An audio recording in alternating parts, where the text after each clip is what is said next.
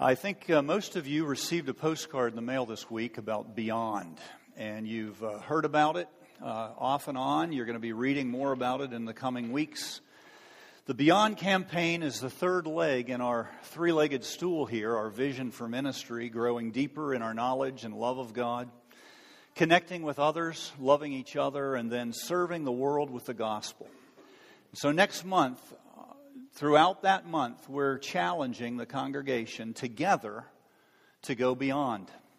In your own world, your own uh, sphere of influence, we're going to all do that together. It's going to be a wonderful time. We've set goals and objectives that we think only can be reached if God enables us to do it. So, whether it's uh, tons of food or whether it's a myriad of diapers or whether it's uh, 400 and some people serving Christ together in a variety of ministries around the city. That's what we're uh, moving toward, that's what we're going for, and we believe God's called us to do it. And so uh, this month, as we lead up to the Beyond campaign, last week we talked about the way in which God interrupts our lives, changes our lives, gives us a clear understanding that every moment of our lives up until this moment is a preparation for what He wants to do. And then today, um, we're going to seek to establish a divine uh, foundation for engaging in ministry. So, the foundation for engagement in these activities beyond. And then next week, we're going to look at loving our neighbors. And then in two weeks, we have Tom. Uh, Hughes, coming from California, grew up in the church, uh, minister, co pastors a very large church in Los Angeles, California, a church that's doing all kinds of things for Christ all around the world. He's going to come and share his heart with us. So this morning, we're uh, going to look at um, some early words of Luke, the gospel writer, beginning in Luke chapter 1 and the prophecy of Zechariah. Now, you may remember Zechariah was uh, because of his doubt of Gabriel's message that his wife would conceive and bear a son, uh, God caused him to be a mute for nine months. And when that baby was born, he names that child and then he begins a prophecy.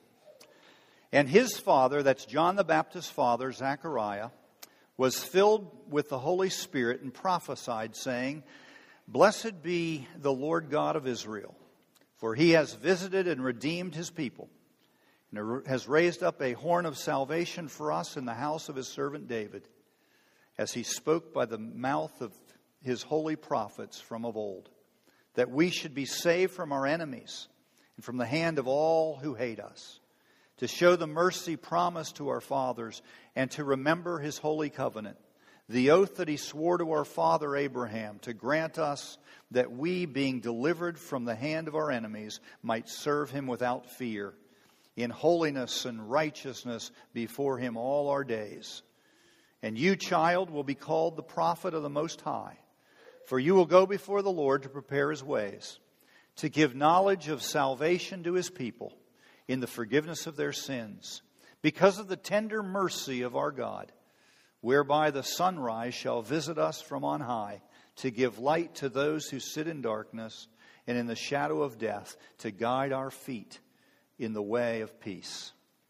And the child, John the Baptist, grew and became strong in spirit, and he was in the wilderness until the day of his public appearance to Israel. And then in chapter 2, beginning in verse 39. And when Mary and Joseph had performed everything according to the law of the Lord, they returned to Galilee to their own town of Nazareth, and the child Jesus grew and became strong, filled with wisdom, and the favor of God was upon him. Last summer, one of my favorite authors died, Calvin Miller. Calvin Miller was a longtime pastor, author, seminary professor. In fact, he taught at two seminaries when he died, one in Texas and one in Alabama.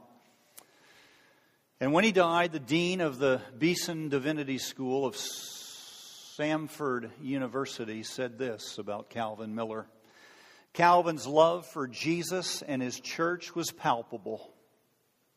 He will be greatly missed. Indeed, he will be. Calvin Miller's ministry spanned generations and continents. He authored 40 books.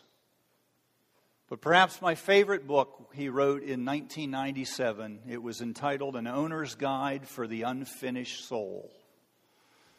And in it, he tells a story that perfectly illustrates why I'm in ministry. But more importantly, it illustrates perfectly the foundation for engagement by any Christian in any kind of service beyond yourself. It's a story about a Catholic priest and a woman who came to him in the confessional booth. But don't be put off by that because I would argue that this describes most Protestants too. He tells this story one day on his way to con- the confessional to hear morning confessions. A priest hopped the fence of an apple orchard and picked a piece of fruit, even though the sign said, Keep out, no pilfering. He did it every day, and as he went to the confessional, he would eat that apple and right before he came to the confessional, he'd throw the core on his side of the curtain. A young girl named Cora came that day, and she too, on the way to confession, stole an apple from the same orchard. She ate the apple on the way to confession, and then she threw her used core behind her side of the curtain. Bless me, Father, for I've sinned, she said. My child, how long has it been since your last confession? 24 hours, Father. Is your sin the same as usual? Yes, Father, I'm still stealing apples. Te absolvo, he said. Go and try to stay away from those apples. I'll try, Father, but they're so good, and I'm so weak. And every day that ritual was continued. Every 24 hours, the priest would steal an apple, and Cora would steal an apple, and they'd throw their cores on the opposite side of the curtain, and she would confess her sin. And finally, one day, she said, Bless me, Father, for I've sinned. It was an ordinary confession, an ordinary day. But the priest said, Today, Cora, I will not forgive you. For we know that you will do it again. You will never change. You are a wretched girl. Henceforth, I will not ever forgive you. Please, Father, she said. I'm so very sorry. No, the priest said, before the cider dries on your chin, you'll steal an apple again. I counted 365 rotten cores on your side of the curtain. You are too wicked, you are too apple ridden to ever receive my forgiveness. The girl's heart was broken. She walked away from the confessional. For weeks, her guilt grew, and finally, she quit going to confession. Autumn came, the winter approached. The fields around the church grew brown. The swans left the pond. The early daylight was heavy with frost. The apples in the orchard, orchard were few, and most of them were high up in the trees. The wretched girl, still unable to leave her addiction, shimmied high up on the frosty boughs when suddenly she noticed some movement in one of the trees not far from her she saw a black cassock. She said, Father, what are you doing here? He said, My daughter, I'm praying. It's closer to heaven. Oh, Father, I wish I could say I'd come to pray. Instead, I've come to steal another apple. Wretch, he said, and as soon as he said it, the branch on which he was standing broke and he plummeted to the ground. Cora raced down the tree and she came to the, his, her father who was on his back. He said, Daughter, I'm dying. You must give me last rites. My father, I can't give you last rites. I'm too impure. I'm filled with vile, unforgiven apple thievery. I'm too wicked to grant absolution. May God have mercy on you, Father. And with that, the priest died, and he went to Hades to burn in flaming apple cider for a thousand years. But Cora never knew it. A few weeks later, a new priest came to that parish. And Cora went back to confession. She said, Father, bless me, for I have sinned. I've stolen an apple this morning on the way to confession. The priest said, You too? Tomorrow, let's both go steal three and make a pie. Who knows? Maybe our Father in heaven will provide the nutmeg. After Cora and the priest had eaten many pies together, they found that they were actually beginning to help each other with support. They prayed for each other. And finally, both of them were able to quit stealing apples. At least they didn't steal many apples after that. Still, some sins are quite hard to break.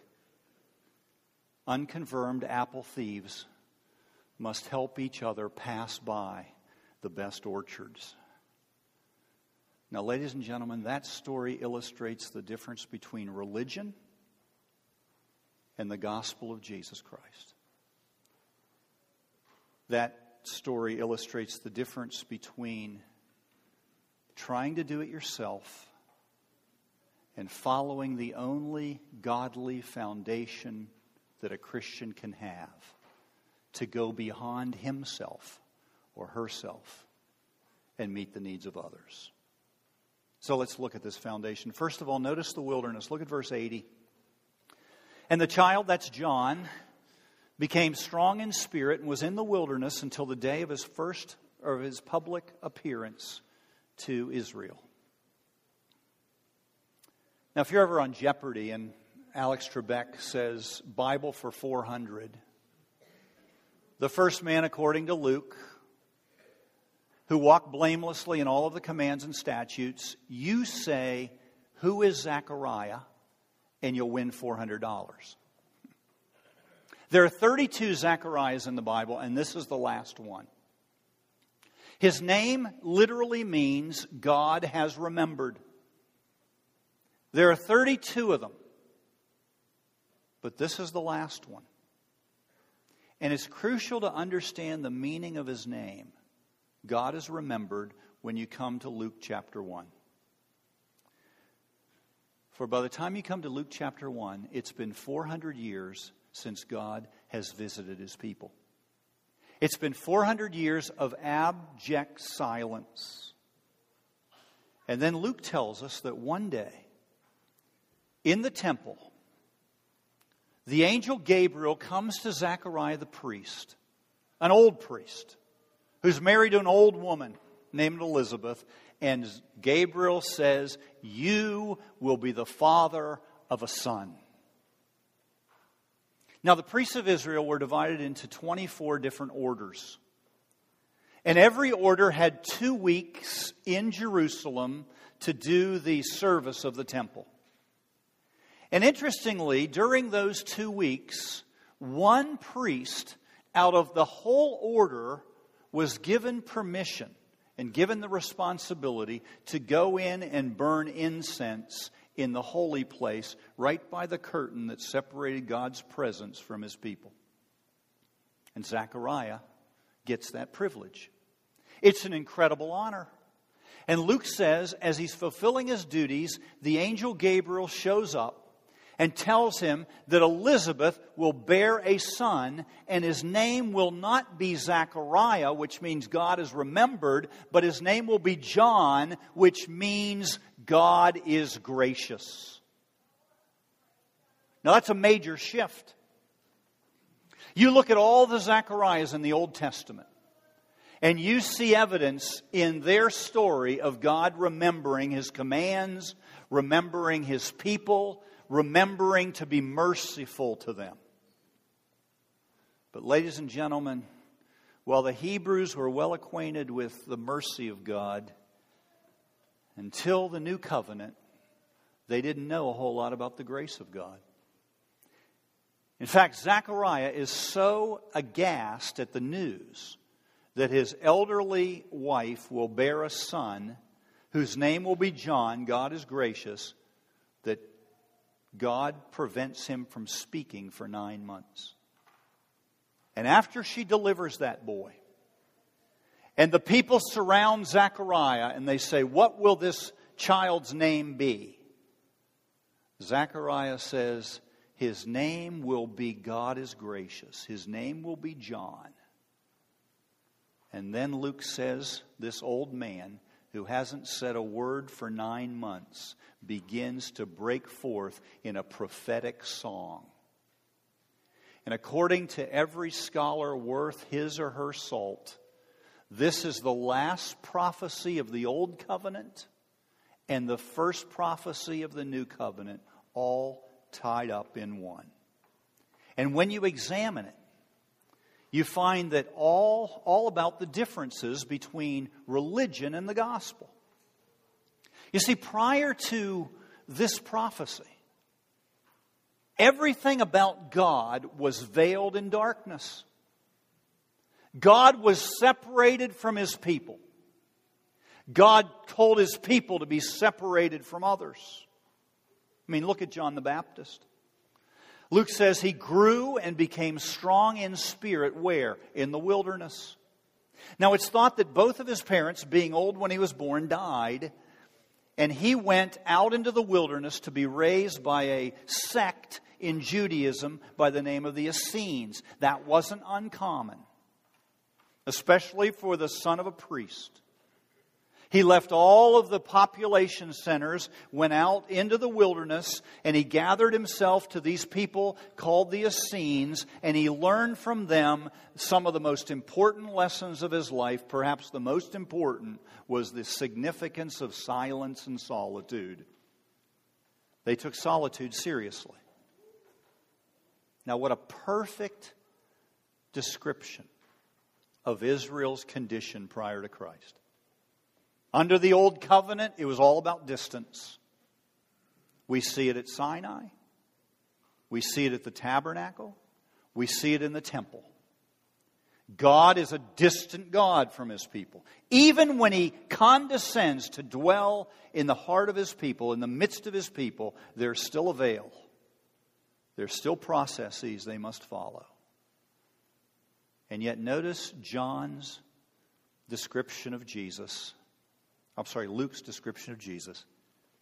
He returned to Galilee with his parents to live in the town of Nazareth, where he grew and became strong, filled with wisdom and the favor of God. And the word there in Greek is the same word, chara, which means grace. He grew in the grace of God. John the Apostle says, The Word became flesh, dwelt among us, full of grace and truth. And, ladies and gentlemen, the first reason why any Christian, from a biblical perspective, should care one whit about anyone else is because they themselves have been cared for by the grace of God. God doesn't save you to put you on the shelf, to lock you away so that you can be concerned only with your own self interest. No, God's given you grace that you might spread His grace around to others. And second, notice not only the wilderness, notice the works. Look at verse 72 to show the mercy promised to our fathers and to remember his holy covenant. Now, mercy presupposes works. To receive mercy means you're not getting the punishment that is due to you for your works that violate God's law. And you see that all through the Old Testament. God promises that if a person keeps his law, God will be pleased with them and they will be acceptable to him. God says, in effect, here's everything I want you to do. Just follow that and you'll be cool. The problem is, you can't follow that. The problem is, within just a matter of moments, when you read the commandments, you discover that you're in deep weeds because no one can keep that law. It's not good news. The law isn't good news, it's horrible news. It's news that you are a sinner, and you see it from Genesis 3 all the way through the Old Testament. In the face of your sin, God offers you mercy. In the face of their sin, God offered them mercy. He said, Okay, when you sin, I will accept the life of an animal for your own life. Through the death of a sacrifice, I will not give you what you deserve. Now, that's the foundation of the Old Covenant. When you sin, you sacrifice an animal as a substitute, and your ledger is cleared. You know what the gospel says? God gets rid of the ledger. The gospel says that God doesn't just withhold the judgment that is due to us, He executes it against Himself. He doesn't just refrain from giving us what we deserve. The God of the universe becomes a man. He lays down his life for us once and for all. The offended party takes the offense on himself. Now, why would anyone ever abandon his isolation in the world? Why would anyone ever abandon his own self interest and, the, and his own desires? There's only one answer to that. Why should I care at all about anybody but me? Because God cared for me when I hated him. It's through all of his works that we're freed from our own works. Do you see that? You're free. You're free from all of the guilt. You're free from all of the penalty. You are now free to not think just of yourself. You're now free to think of the needs of others. And then, third and finally, notice not only the wilderness and the works, notice the witness. Look at verses 76 through 78. And you, child John, will be called the prophet of the Most High, for you will go before the Lord to prepare his ways, to give knowledge of salvation to his people and the forgiveness of their sins, because of the tender mercy of our God whereby the sunrise shall visit us from on high. Now think of that. All through the Bible, sin is declared to be darkness. Even in God's presence, in the temple, if it weren't for the lamps, there would be utter darkness. In the Old Covenant, the presence of God is shrouded in darkness. But notice what Zechariah says. He uses the same word for the Messiah that Malachi uses in chapter 4, where he calls the Messiah the Sun of Righteousness. He uses the same word Peter uses in 2 Peter chapter 1 when he describes Jesus as the bright and morning star. He uses the same word Jesus uses in Revelation 22 when he says of himself, I am the bright and morning star. You know the good news of the gospel? The darkness has been dispelled. A new day has dawned. And according to Jesus, we now have the unmitigated privilege of shining His light of grace into the deepest darkness we find anywhere. Think of it. From the beginning of time, men and women have sought to meet their basic need for love and worth. They wanted to know love. We still do. Every person you encounter is in a quest to be loved and to show love. Not only that, they have a great desire, we all do, for worth. Do I really matter? And all through time, men and women have sought to meet those two basic needs to love and be loved and have a sense of worth by what they did. By their own performance or by the approval of others. And religion, you know what religion says? Do what's right and you will be loved and you will be approved by God and you will be approved by others. Just do the right thing and you'll find that you're worth something. But the gospel says that's a fool's game. No one is good enough to do the right thing all the time. No one is good enough to desire to do the right thing all the time. You see, that was Cora's problem. That was the priest's problem. There's only one thing that can free you from your addiction to forbidden fruit, and that is the love of Jesus Christ. There's only one thing that can pierce your darkness, and that is the love of Jesus Christ. There's only one thing that can meet your deepest, most basic need for love and worth, and that is His grace. So, why would anybody go beyond themselves to meet the needs of others? Why does anyone ever say, you know something, you are important to me, and they mean it? Why would anybody mean that? There's only one reason to go beyond yourself. And that's because you've come to know that the grace of God is what you need. And what's they, it's what they need. People don't need more law. People need grace. People need to know that Jesus paid it all,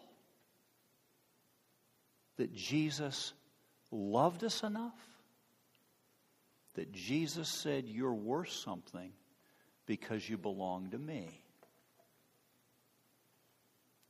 And whether it's providing food, or whether it's providing diapers, or whether it's providing money, or whether it's providing service to meet some tangible need we understand that the greatest need on the face of the planet in the lives of every man, woman, and child is the grace of God in Jesus Christ. So may we go beyond, beyond ourselves, beyond our need with the incredible supply of His grace that He's given to every one of us. And eat some pie along the way. Think about that. Amen.